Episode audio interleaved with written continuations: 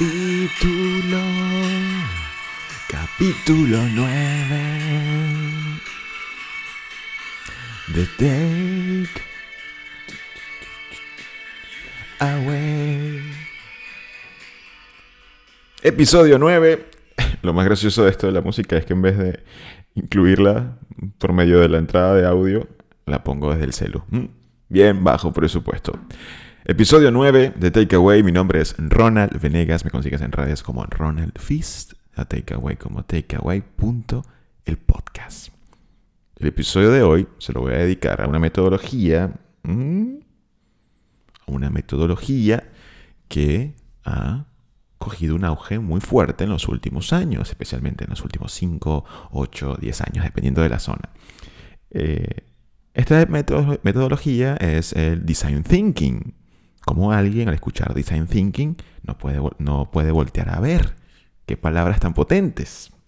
Bueno, el design thinking como concepto, aunque se populariza en los últimos años, no es nuevo, digamos así, como concepto nace en la década de los 50, un ingeniero llamado eh, John Arnold la conceptualiza y le da vida, pero no es hasta los 80, mm, cuando todo esto del movimiento del Human Centered Design, Human Centered Approach, etc., empieza a, darle más auge a esta forma de, pensamiento, ¿no? a esta forma de trabajo, Ah, especialmente en Stanford y también con el nacimiento de una empresa llamada IDEO, cuyo uno de sus fundadores, eh, Tim Brown, también CEO, eh, no solamente es el CEO de esta compañía, sino que también es una persona divulgadora de esta metodología llamada Design Thinking, no solamente a través de charlas, TED, sino que también tiene un libro muy famoso llamado, tiene otro, pero el más famoso es Change by Design.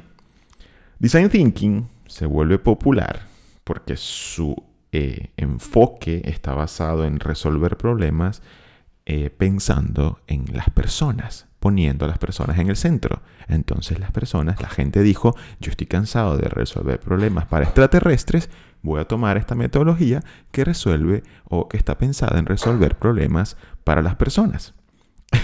Otras de las razones por la cual eh, Design Thinking se vuelve tan popular o ha agarrado tanto auge es que incluye esta forma de pensamiento de los diseñadores y los acerca a todo el mundo, por decirlo de cierta forma. No hace falta que seas diseñador o no. Siguiendo o entendiendo el ADN y los pasos que se aplican en el Design Thinking, puedes llegar a resolver problemas aplicando el pensamiento de un diseñador.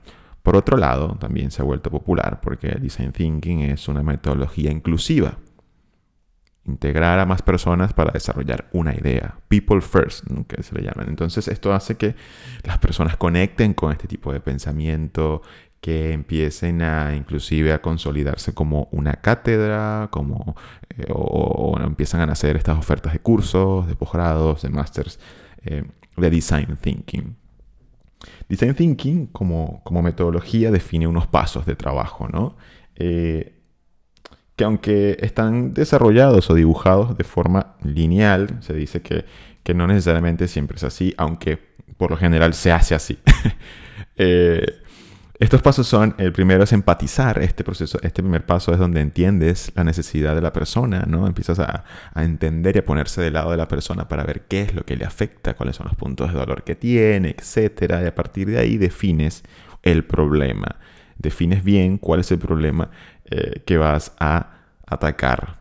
Y después, ideas. Viene todo este paso hermoso de desarrollar y pensar ideas que después van a ser prototipadas que es el paso 4. Una vez prototipada esa idea basada en las necesidades de las personas, vas y las iteras, es decir, la llevas enfrente de las personas y empiezas a ver la reacción de estas frente a ese prototipo.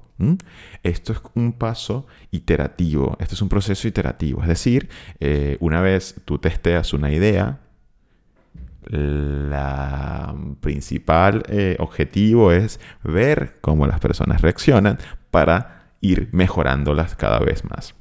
Entonces, este proceso, esta metodología, agarra tanto auge y se hace famosa porque está muy relacionada a procesos de innovación, que es otra palabra, que es otra, eh, sí, palabra, evolución de la creatividad que ha cogido tanto auge en los últimos años, sobre todo con todo este auge de internet, de las de ideas, de startups, de compañías, todo el mundo monta una compañía, empresa, etcétera, la innovación se ha vuelto como básicamente una, regla, ¿no? Para muchas compañías, una norma para poder mantenerse y subsistir, subsistir,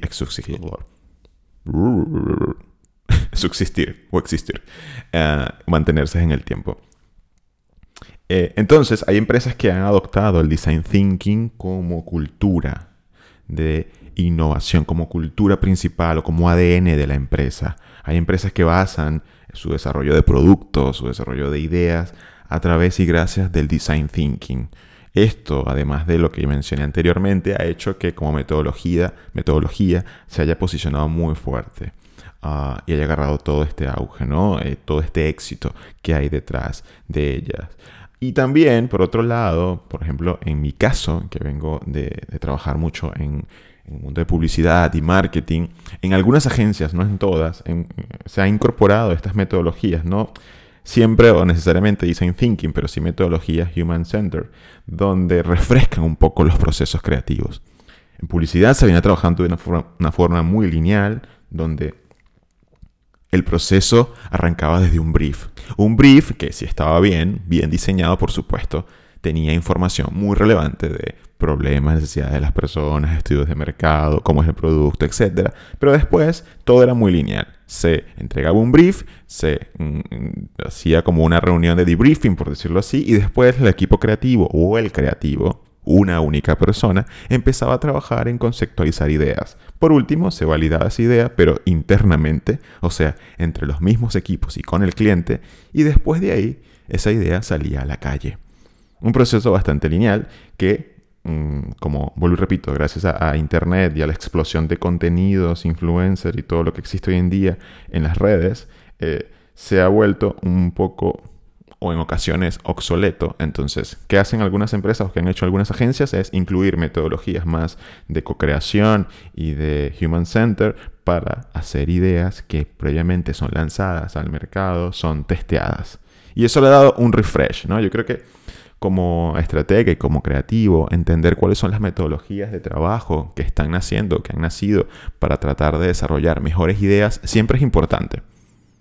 Una idea eh, siempre eh, tiene muchas mayores posibilidades de que tenga éxito si previamente ha sido testeada, si ha sido probada, si ha sido validada por eh, una persona o con varias personas. Entonces, esto, ¿no? Este, este nuevo approach, ¿no? Como le llaman, este nuevo acercamiento dentro de la generación de ideas para crear productos o servicios innovadores, le ha dado un refresh también a la parte creativa convencional publicitaria. Recuerda seguir a Takeaway en Instagram como arroba takeaway.elpodcast.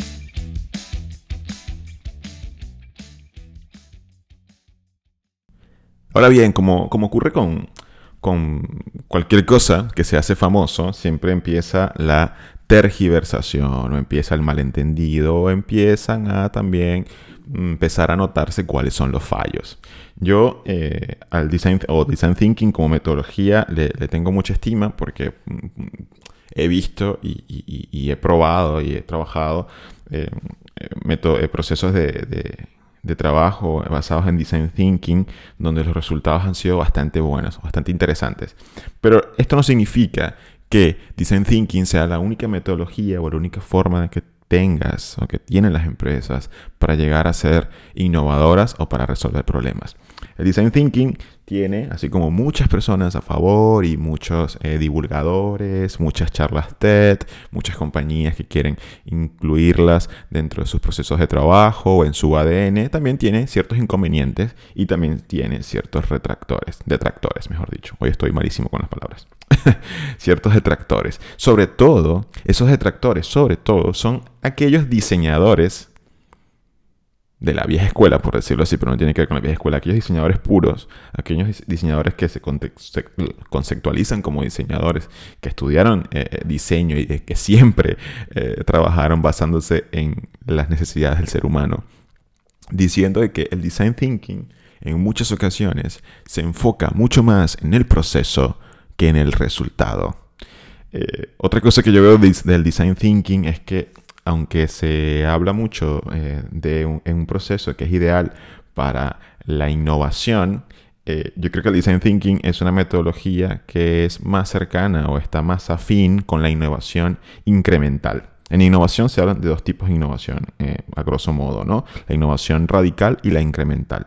La incremental es aquella que va haciendo mejoras constantes para ir evolucionando un producto o un servicio. El design thinking en este tipo de innovación me parece que es una buena herramienta. El design thinking en la innovación eh, radical, la información que es más disruptiva, yo creo que se hace agua un poco, esta es mi opinión, cada quien tendrá la suya porque una cosa que le veo al design thinking también contraproducente es que como en muchas ocasiones se prioriza tanto el proceso, la metodología, se desvirtúa un poco el resultado. Y eso para mí no es para nada positivo si estás buscando ser innovador, porque el criterio queda a un segundo plano. Porque con el afán de ser inclusiva, de ser una metodología que incluya todos los eh, pensamientos, opiniones de las personas, se empieza a desvirtuar, ¿no?